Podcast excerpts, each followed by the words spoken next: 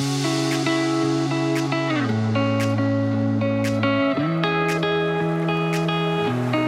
listening to Inner Warm Up, where your inner work begins.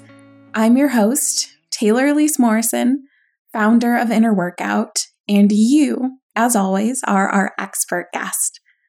Thanks for being here today. I always like to start episodes with some type of check-in or activity, just something to bring you to this space, bring you to this interview and time of reflection. And today we're going to do something a little bit physical.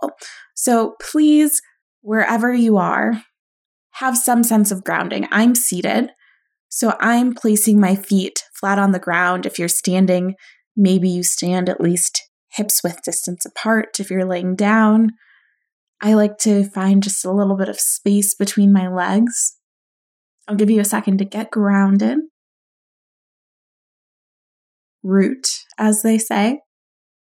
And then here, I want you to find some length. I want you to find some space between your vertebrae. And for many of us, that first requires becoming aware again of the fact that we have this spine, these bones that are protecting our nerves. And once you've found some awareness of it, then start to create some length. Maybe that looks like lifting the crown of your head. Maybe your chest starts to open. For me, sometimes I sit and I dump into my low back. And so I feel actually a release in my low back as I do that. Isn't it crazy how something as simple as sitting a little taller can change how you show up?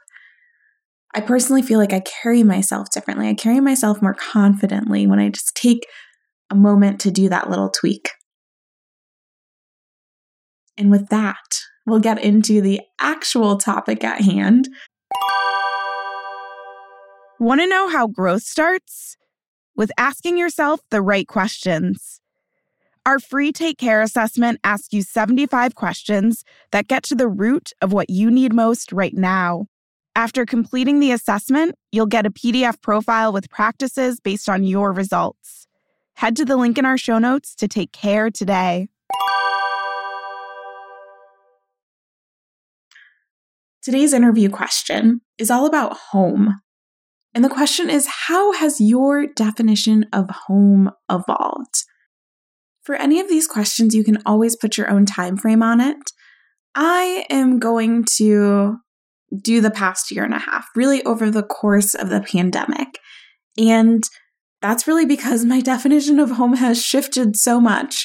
If you can bring yourself back to March of 2020, where we thought we were just going to lock down for a couple of weeks, maybe a month, but not that long. And my partner and I, we decided to go to my in-laws. We figured if we were going to be locked up with a dog, we might as well go to a place that had a backyard. And so that's what we did. And 2 weeks turned into 2 months, turned into a long time. And so home became living with my in-laws, and we got really used to suburban life. Both of us grew up in the suburbs, and we got used to being in the suburbs and having it be more quiet and less dense. And then I started coming to work at my parents' in another suburb not too far away. And their place, which isn't the place that I grew up in, they've moved since I've left the nest. Their place started to feel like a sense of home because it's where I would come to work every day. It's actually where I'm recording this podcast episode. And so I got in this cadence of living at my in-laws, working from my parents, both of them feeling like home in their own way. And then we came to last October, where I was working on some really exciting creative projects. And I felt this urge to be home, to be in my own space. And so I moved by myself back to the city. And it was weird because I have felt like my in-laws and my parents, they both felt like their own sense of home. But when I came back to this place that was decorated in the way that I liked, and things were organized in a way that made sense to me, and I had full control over aspects of my life that you don't always have control over of when you're aghast, even if you're family. And it was like, oh, man, I really love this place. I really appreciate having a home like this. And now all of these three places, my place, my parents, my in-laws, they feel like home in their own ways. And we joke around that Blue, my dog, is such a diva, and he has three homes, and he has beds in all of his homes, and different toys, and different people to give him neck scratches. And on that note, with home becoming less of a place, I've realized that for me at least, yes, I love our place. I love how we've decorated it. I love how it feels when I come in and I see all of my plants. But that's not what makes it feel like home for me. Home is really people. Home is my mom being able to say, hey, when's the last time you moved your body? Because we've been talking lately and you seem really anxious, and I know that exercise normally helps you with that. Like, that is a piece of home. Or as people begin to get vaccinated and we get to start seeing people again, home is getting to see friends. And even if I haven't seen them in person for a long time, like getting to just falling back into step with them. Like, we never left, even though we hadn't been in person and we'd only been messaging or Zooming. It's like, oh, this is a piece of home.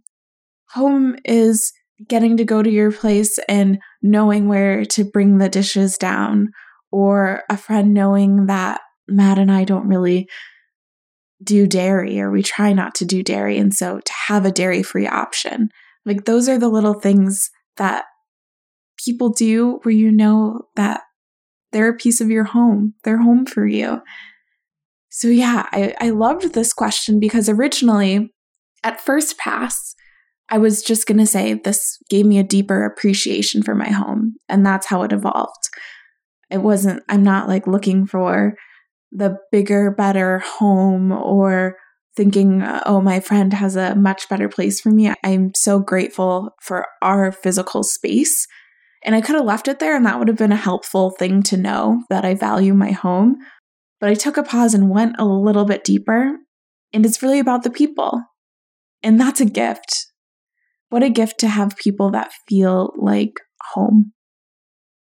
So that's how home has evolved for me. It's gone from being one place to multiple places to people. And now I want to hear from you. How has your definition of home evolved? Reflect in whatever way you want. If you want to sit here and journal, or speak back to me on the speaker, or draw, or write a poem, it's your turn. And you'll hear a little ding when you've got about 15 seconds left. Okay, it's my turn to hear from you. How has home evolved?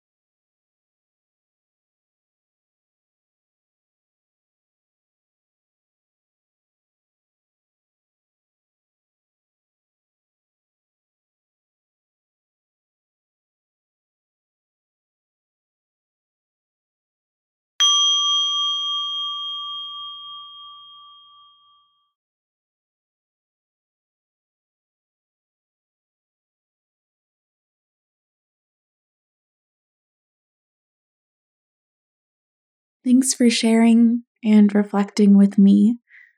If you want to continue the conversation, feel free to head over to our free online community. I would love to chat with you there. Thank you, as always, for your time and for your expertise. Take care.